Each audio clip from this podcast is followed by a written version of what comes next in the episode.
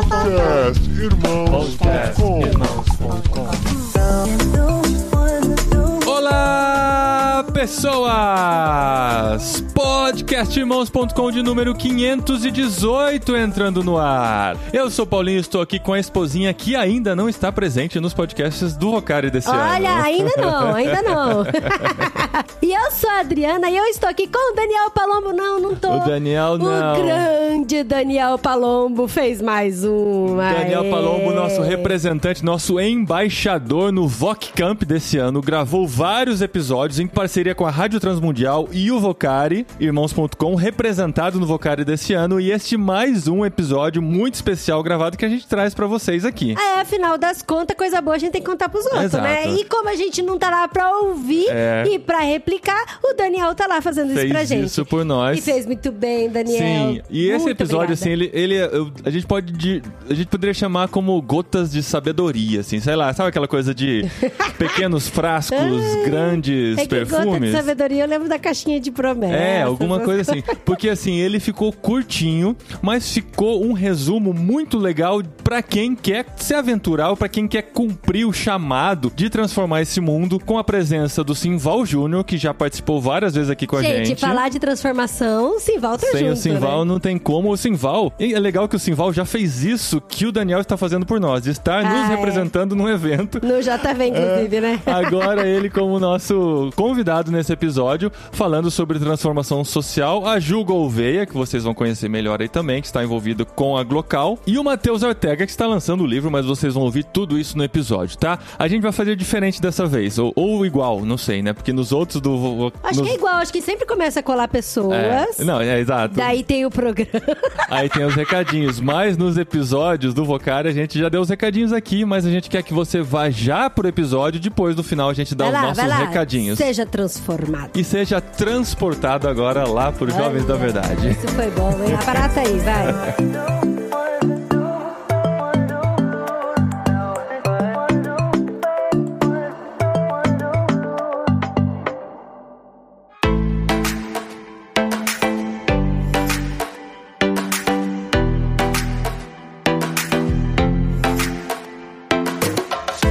Começa agora mais um VocareCast. A gente está no meio do Vocari Camp. Eu sou o Daniel Palombo, da Rádio Trans Mundial. A gente está em parceria junto com o Vocari, junto com o pessoal do Irmãos ponto com. E nessa mesa redonda eu tô recebendo o Sinval Júnior. Seja bem-vindo, Sinval. Oi, pessoal. Um prazer estar aqui de novo, conversando sobre vocação e sobre tanta coisa legal aí que a gente anda fazendo. Juliana Gouveia. Obrigada por me receber. É um prazer estar aqui falando de transformação social. E Matheus Ortega. Seja bem-vindo. Muito prazer estar aqui com vocês para conversar um pouquinho sobre transformação social, como que o cristão pode fazer a diferença nesse mundo. Legal, então assim, a gente vai bater um papo sobre isso. Quem pode começar, assim, Val? Começa falando, se apresentando aí sobre um pouco desse monte de projetos que você tem aí. Eu sou um ativista social para a cidade, então isso significa que a gente está sempre olhando para as necessidades, os problemas da cidade, especificamente no meu caso, né, voltado para criança, voltado para adolescente. Eu sou da diretoria de um abrigo de crianças que se chama Casa Limiar, e a gente então tá cuidando de crianças que eventualmente são tiradas do convívio da casa delas por algum mal que elas sofre lá na casa dela, né? Por algum abuso, o conselho tutelar tira, ou elas são abandonadas, ou elas são encontradas na rua, e essas crianças vão parar nesse abrigo. Essa é uma das ações que eu tenho. Então eu sou diretor, diretor-presidente do Expresso Ação, que é uma organização que eu fundei. A Juliana, que tá aqui também, é fundadora comigo do Expresso Ação. Até a última diretoria, a Juliana fazia parte do Expresso Ação. E a gente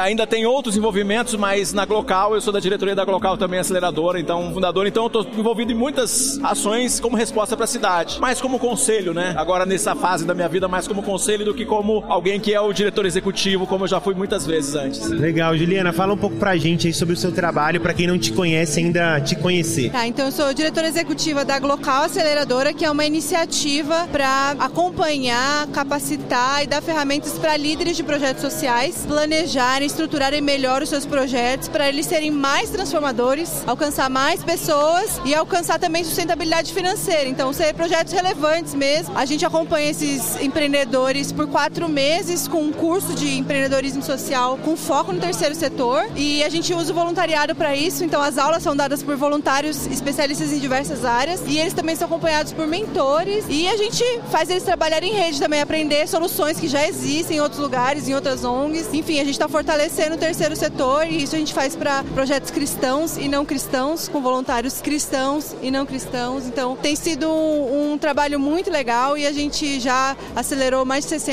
organizações aí nos últimos três anos. Uau! E Matheus, dá um panorama aí pra gente. Cadê seu livro? Seu livro ficou, a gente tá aqui assim no meio, tá lá no stand, vou pedir pra alguém pegar o, o livro. Aqui tem um livro, ó. Aí, ó. Matheus, fala pra gente, fala do livro que você tá lançando aí também. Legal. Meu nome é Matheus Ortega, eu trabalho com desenvolvimento sustentável, então também trabalho com cidades, mas a um nível de organização internacional que vem pra apoiar prefeituras a se desenvolverem de forma sustentável. Então pensando no bem-estar da cidade. Então a nível de política pública, a nível de planejamento, trabalho com órgãos como o Banco Mundial, como a ONU, e junto com eles fazendo projetos locais nas cidades da, da África, América do Sul e Ásia. Então esse tem sido meu trabalho hoje, e aí eu escrevi esse livro, Economia do Reino. Demorou uns, alguns anos, uns seis anos para escrever, mas que foi uma compilação de ideias sobre como o cristão deve lidar com a riqueza e pobreza no mundo. Então no meio profissional eu tenho encarado, tenho vivido com gente muito rica, muito poderosa, políticos cheios de dinheiro, e também tenho visto gente nas favelas, nas comunidades, como é que a gente pode como cristão viver nesse meio. Então é esse que é o tema que a gente trata aqui no livro, eu posso falar um pouquinho mais depois sobre isso. Legal, a primeira pergunta que eu queria fazer pra vocês é que talvez quem tá ouvindo ou tá vendo a gente, pode ser de qualquer lugar do mundo, talvez seja pensando assim, legal, vocês estão aí numa conferência que fala sobre vocacionados, tem uma galera aí que deve estar em peso, mas vocês estão em São Paulo, metrópole, grande coisa, às vezes eu sou de uma cidade pequena, às vezes, será que tem a ver? Igreja e transformação social tem a ver pra qualquer contexto, isso é aplicável pra qualquer cidade? Às vezes eu sou da cidade lá do interior, o que, que tem a ver isso comigo? Acho que é pra vocês aí, gente grande, que pensa, tem a ver ou não tem a ver? Me explica aí, quem que bate essa bola? Tem tudo a ver. Primeiro que a gente tem que considerar é que todos os lugares onde a gente está, onde está o homem imperfeito, o homem afetado pela queda, tem problemas. Qual é o problema que está no nosso entorno que a gente vê, que sabe que existe e a gente pode resolver? O difícil é que a gente está dentro das comunidades de fé, a gente quase sempre vive uma relação onde a gente está se cuidando, pensando em manutenção, pensando na manutenção da igreja, nas coisas que a gente tem para dentro, sempre pensando que a gente pode crescer como igreja. Agora, pra gente crescer como igreja, na visibilidade, no cuidado da cidade, a gente precisa olhar pra fora e falar, quais são os problemas que a gente tem aqui? Quase todos os problemas que a gente vê fácil são o efeito, não é a causa. Então a gente precisa dar um pouquinho mais pra descobrir qual é a causa que leva aquele problema. Então os meninos estarem usando drogas ali perto da igreja, ou perto dali daquele bairro. Esse é o efeito, não é a causa. Como que a gente pode trabalhar pra resolver o que leva esses meninos, essas meninas a fazerem o que estão fazendo? Por exemplo, se a gente pensa nos adolescentes ou nos jovens, por que que eles estão ali? Quando a gente começa a olhar pra causa, a gente começa a tratar, a gente vai pensando então em questões mais profundas e provavelmente a gente vai chegar em soluções talvez mais complexas, mas são efetivas e tendem a ser perenes e tendem a afetar a próxima geração uma vez que a gente faça isso. Então todos os lugares que nós, falando de Brasil, todos os lugares têm algum problema com dependentes químicos, por isso que eu falei disso rápido, né? Pobreza, fome, seca, é, muitos outros problemas se repetem, né? Refugiado, eles têm, é. eles têm cores diferentes porque é. tem aspectos culturais, locais, mas eles se repetem e eles são muito similares, né? As soluções podem ser similares também, mas dependendo do contexto, tem que ser adaptadas. Eu acho que tem tudo a ver, não importa o tamanho da cidade, mas com certeza os principais problemas vão estar presentes em todas as cidades. E eu diria também, para responder essa pergunta, o que que você tem a ver com esse tema? Isso não é uma coisa só de quem trabalha na área ou tal. Eu diria o seguinte, o que que Deus tem no coração dele? Deus se importa com os pobres, Deus se importa com os necessitados. E Isaías um fala assim, parem de fazer, de trazer ofertas na igreja, de adorar, levantar as mãos, louvar a Deus e não cuidar de quem precisa de ajuda. Para, eu não quero isso. Misericórdia quero e não sacrifício. Eu quero que você vá e cuide de quem precisa, cara. Vai lá fazer justiça, vai lá cuidar do órfão, vai lá. Então eu acho que esse é o coração de Deus. Se esse é o coração de Deus e eu sirvo a Deus, o que que eu tenho que fazer? Pelo menos tentar ter o mesmo coração. E aí as ações vai depender, cada um vai ter uma linha, cada um vai poder atuar em uma área. Mas eu acho que a gente tem que buscar ter esse coração. Coração que busca por justiça, coração que busca por compaixão. Tem um desafio aqui, né? Primeiro de tudo, a gente tem um problema quando a gente pensa nos tipos de igreja. Se a gente olhar para aquilo que é o João três dezesseis, que é o versículo que a gente aprende na igreja muito rápido, assim, né? Porque Deus amou o mundo de tal maneira. Então, peraí, o que é no mundo que a gente não pode amar? Porque tem um sistema anti-Deus no mundo que a gente não pode amar e ser amante desse sistema. Mas pensando que se Deus amou o mundo, pensando naquele cara que é afetado pelo pecado, ele amou esse cara a ponto de mandar Jesus. Então a gente não pode odiar esse cara. A gente tem que descobrir meios de demonstrar o amor de Deus a ele. Só que a gente, em muitos momentos, momentos, tem um tipo de igreja, eu vim desse tipo de igreja, que a gente olhava pro mundo como inimigo. É. Tudo que tinha no mundo era inimigo, até a educação, até ir pra universidade era, a gente vai perder, melhor é não ir. É uma visão dualista, né? Isso. Dois reinos. Tá separado, né? É, é interessante o João três dezesseis, que eu diria o seguinte, a gente no cristianismo muitas vezes vive porque eu amei meu filho de tal maneira que eu dei o mundo. Uhum. Ou seja, a gente tá querendo conquistar o mundo pra nós, pros nossos é. filhos. Isso. Ao invés de dar o que a gente tem pras pessoas. Por quê? Porque as pessoas não merecem, elas são, né, eu vou dar é. minha vida pra... Não, mas assim, se Jesus fez isso, é um caminho que ele mostra de abrir mão é. por outros que não merecem. Isso. Ele colocou o caminho. A gente vai seguir?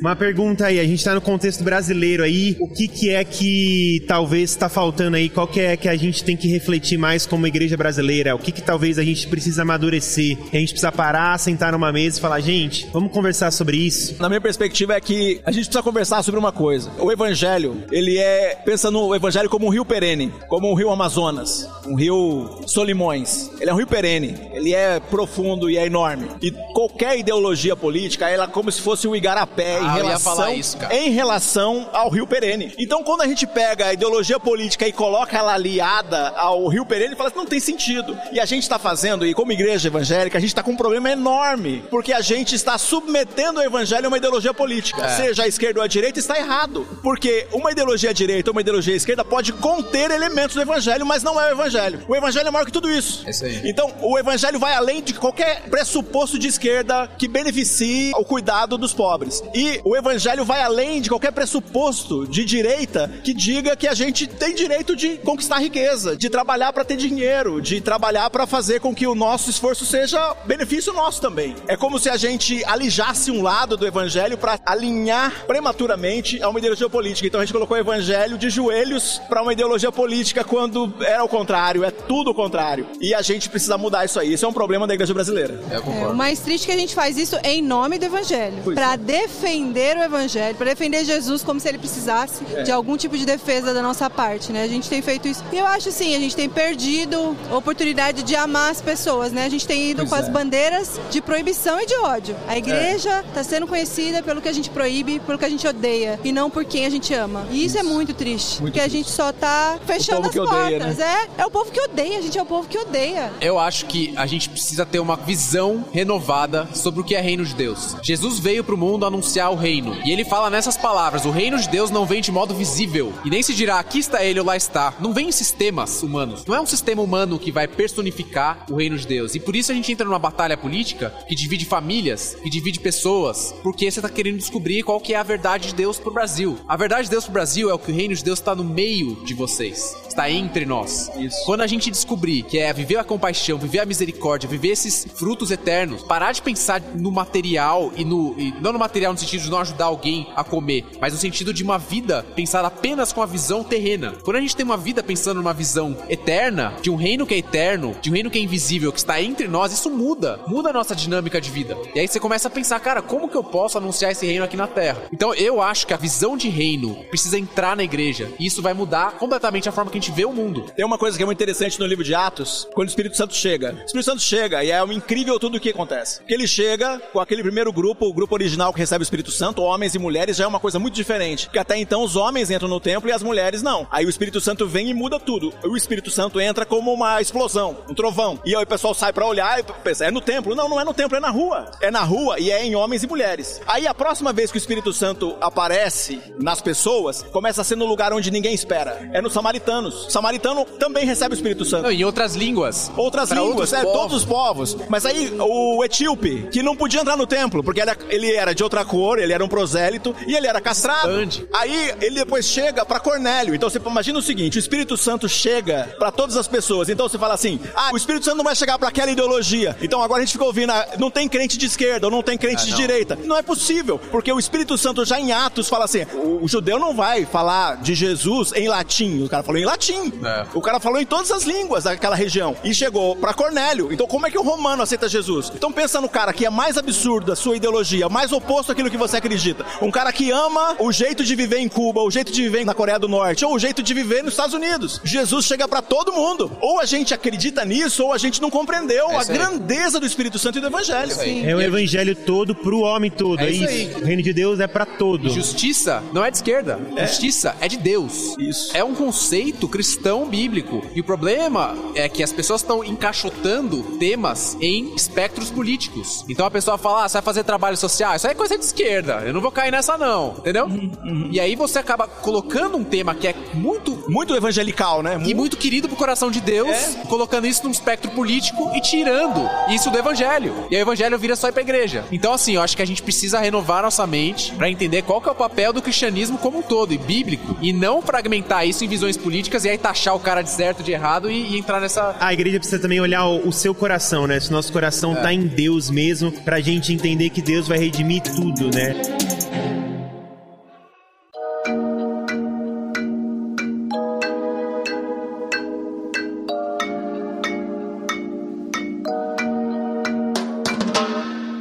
Como é que é viver nessa tensão do já e do ainda não, né? Porque ao mesmo tempo, quando vocês começam a fazer, eu imagino que vocês devem ver muitos frutos. Vocês devem ver a transformação social, vocês devem ver acontecer. E daí você fala, uau, agora eu vou virar o mundo de ponta cabeça. Mas tem hora que vocês devem olhar e falar, não, não vai dar certo tudo. Porque ainda o reino não veio totalmente, então eu não vou conseguir fazer isso. Como é que vocês vivem nessa tensão, nesse desafio aí, se falar, nossa, eu vou tacar fogo em tudo, mas não é assim. Acho que é maravilhoso e desesperador ao mesmo tempo, porque a gente A gente vê sementinhas do que a gente acha que é o reino, deveria ser assim, tá crescendo, tá multiplicando, mas se você abrir o jornal, você se desespera. Então, acho que parte é, de a gente se alimentar de Deus e alimentar a esperança no nosso coração de que esses pequenos frutos que a gente tá vendo, eles podem se multiplicar, e acho que cada um de nós tá fazendo esse trabalho para eles se multiplicarem, multiplicar os sinais do reino. Mas assim, é cansativo. Eu, às vezes você acorda, levanta e bate a cara numa parede, porque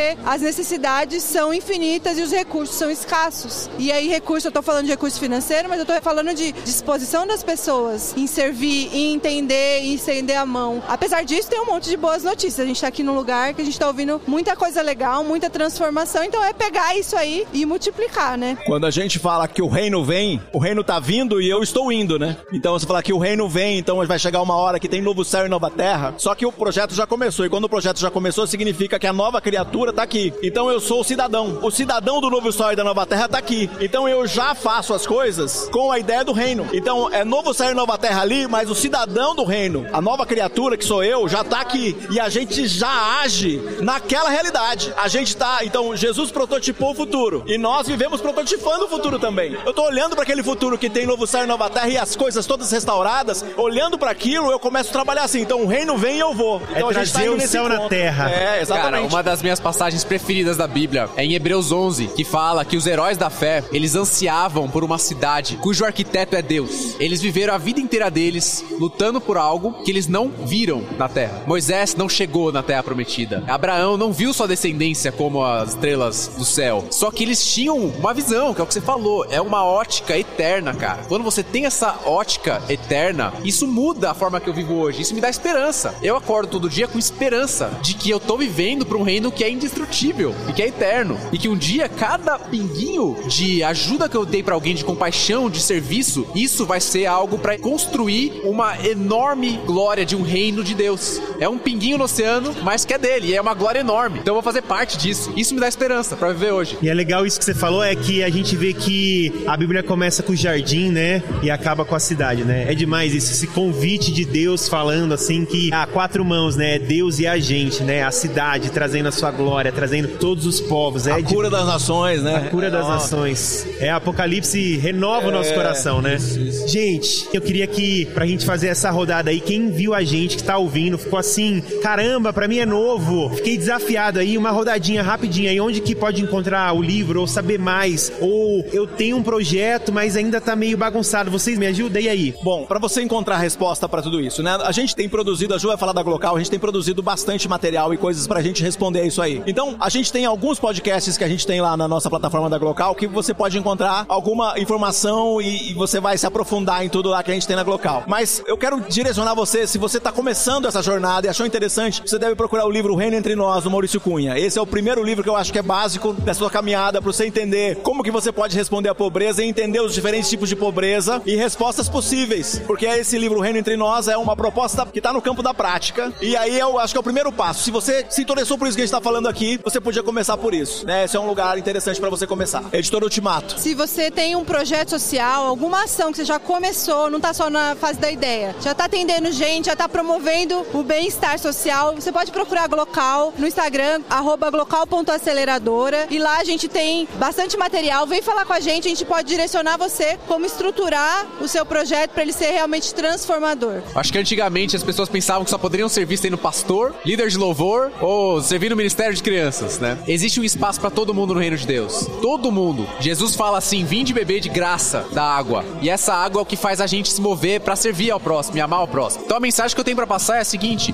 busca entender qual que é o teu chamado, qual que é a tua vocação, qual que é o teu espaço no reino de Deus, e você pode servir e fazer diferença na vida de pessoas. E o que eu falo aqui nesse livro, eu apresento quatro caminhos cristãos para se viver diante da riqueza e da pobreza. Então é uma nova leitura sobre esse tema também. O que que você faz diante desse assunto? E a frase final para eu terminar é: como você pode usar recursos terrenos para produzir frutos eternos? Uau. Esse é o desafio. Como que a gente faz para usar as nossas inteligências, nosso dinheiro, nossa vocação, nosso estudo para produzir frutos pro reino que são eternos? Gente, obrigado por esse papo, obrigado Sinval, obrigado Ju, obrigado, obrigado Matheus. Bom conversar com vocês. Você que tá ouvindo tudo isso, ficou interessado, ficou desafiado, procura lá então, se envolve, leva esse assunto pra sua igreja, pra você pensar e refletir mais. Obrigado por deixar nosso coração mais desafiado e esperançoso do reino de Deus. Valeu. Tchau.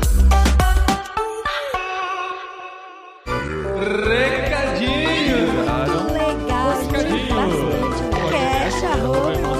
No programa anterior. Que que é isso? Muito obrigado.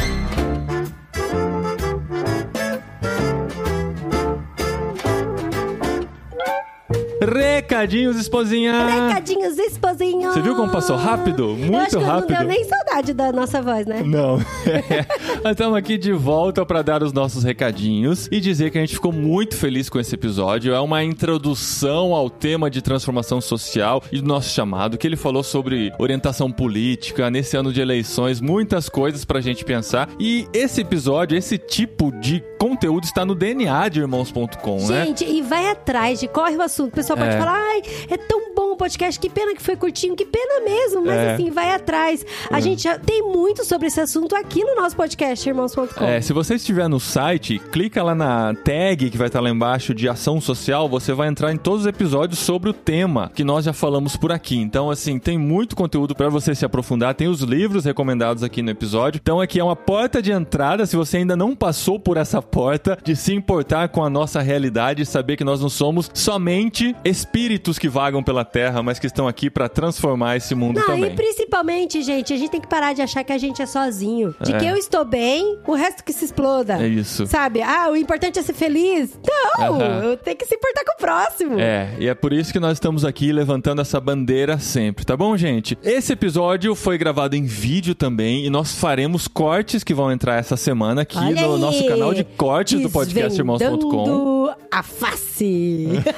É. É verdade, você fica imaginando como que é a cara é deles, a voz, né? Do povo. É, a voz a gente conhece, Ai, mas o rosto, Deus. né? A... Engraçado que o pessoal sempre vê, conhece o Paulinho e fala: nossa, pela voz eu não imaginava que você fosse tão alto. É, mas isso acontece, tem então... vários podcasts que eu escuto, é. eu fico imaginando como são as pessoas, né? E aqui nos cortes você pode ver, porque entrando em irmãos ponto com barra cortes, você vai pro nosso canal no YouTube, ou dentro do site irmãos ponto com também, os vídeos estão lá disponíveis, e com alguns Instagram, trechos no Instagram. Também. E aproveite pra seguir a gente no YouTube também, pra crescer nosso canal. Sim, que gente. ainda está nascendo, pois praticamente, né? Mas é, a gente tem, né, que dar um jeito de fazer um download desses vídeos pro povo compartilhar na timeline dele. É, ou pra colocar, e mandar, pra mandar, mandar pras tias do WhatsApp, quem sabe, ah, né? Não chega... não entender, é, não, não vão? Sei. Olha, ah. você menosprezando as tias do WhatsApp. Não, não, porque a tia quer ver bom dia, boa tarde, boa noite, ah, verso de amor. Oração do dia. É, né? Não é que elas não vão entender, elas não vão se importar, isso é Exato. verdade. Tá, gente? E pra você que está chegando no podcast irmãos ponto com, siga nos nas redes sociais, né? Eu sou Paulinho Degaspari nas redes sociais, Adri Adri Degaspari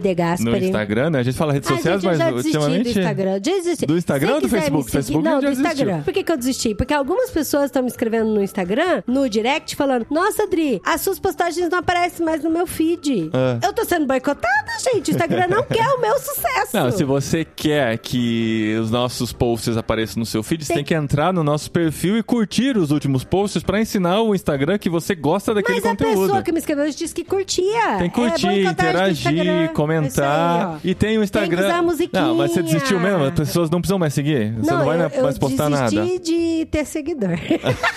Tá bom, então não precisam seguir a Adri. Sigam Irmãos Underline Com. Sigam Paulinho Degaspari, porque... Eu desisti da ansiedade. Tá só. Bom, tá, então tem que se explicar. Porque no dia, né, na semana em que esse episódio está entrando hum. no ar, nós estamos saindo de férias. Olha! Nós estamos saindo para descansar um pouquinho. A gente vai postar algumas coisinhas, porque assim, né, nós estamos na Espanha. A gente conhece muito pouco da Espanha ainda. Estamos aqui há um ano só. E a gente vai aproveitar para explorar um pouquinho a Espanha. E a gente quer sim, compartilhar, contar sim. um pouquinho de história para vocês. A gente quer experimentar pulpo. É. É polvo, né? É, polvo. De polvo pode falar, né? É, o povo pode. É. A calamares que não pode traduzir, né? Senão vão nos dizer que somos de alguma ah, orientação aqui. Ah, meu amor, podcast de transformação social já estamos sendo taxados. É, com certeza. E se você quiser acompanhar a gente mais de pertinho, tem a cabine irmãos ponto com, onde toda segunda-feira estamos mandando mini podcasts, contando histórias, contando curiosidades e falando um pouquinho mais próximo das pessoas que são nossas parceiras. Ah, que sim, investem sim. financeiramente no trabalho que nós fazemos aqui. Então, para colaborar financeiramente, você entra em irmãos ponto com barra cabine e que de lá, a partir de você escolher uma forma de contribuir financeiramente com a gente, você vai receber um link para entrar num grupo no Telegram onde a gente manda todo esse conteúdo exclusivo por lá. E olha só, gente, a cabine não só ouve a gente, não. A cabine participa ativamente. Isso. Então, vocês da cabine, vocês têm fala, sim, olha só. Sim, vocês estão junto com a gente. E apesar de férias, o podcast irmãos ponto com não vai parar. Não vai Continua parar. Continua rolando, a gente vai gravar podcast nas férias também. Para não, o... a gente vai curtir o descanso, porque é, é merecido. É e merecido férias não. Foram...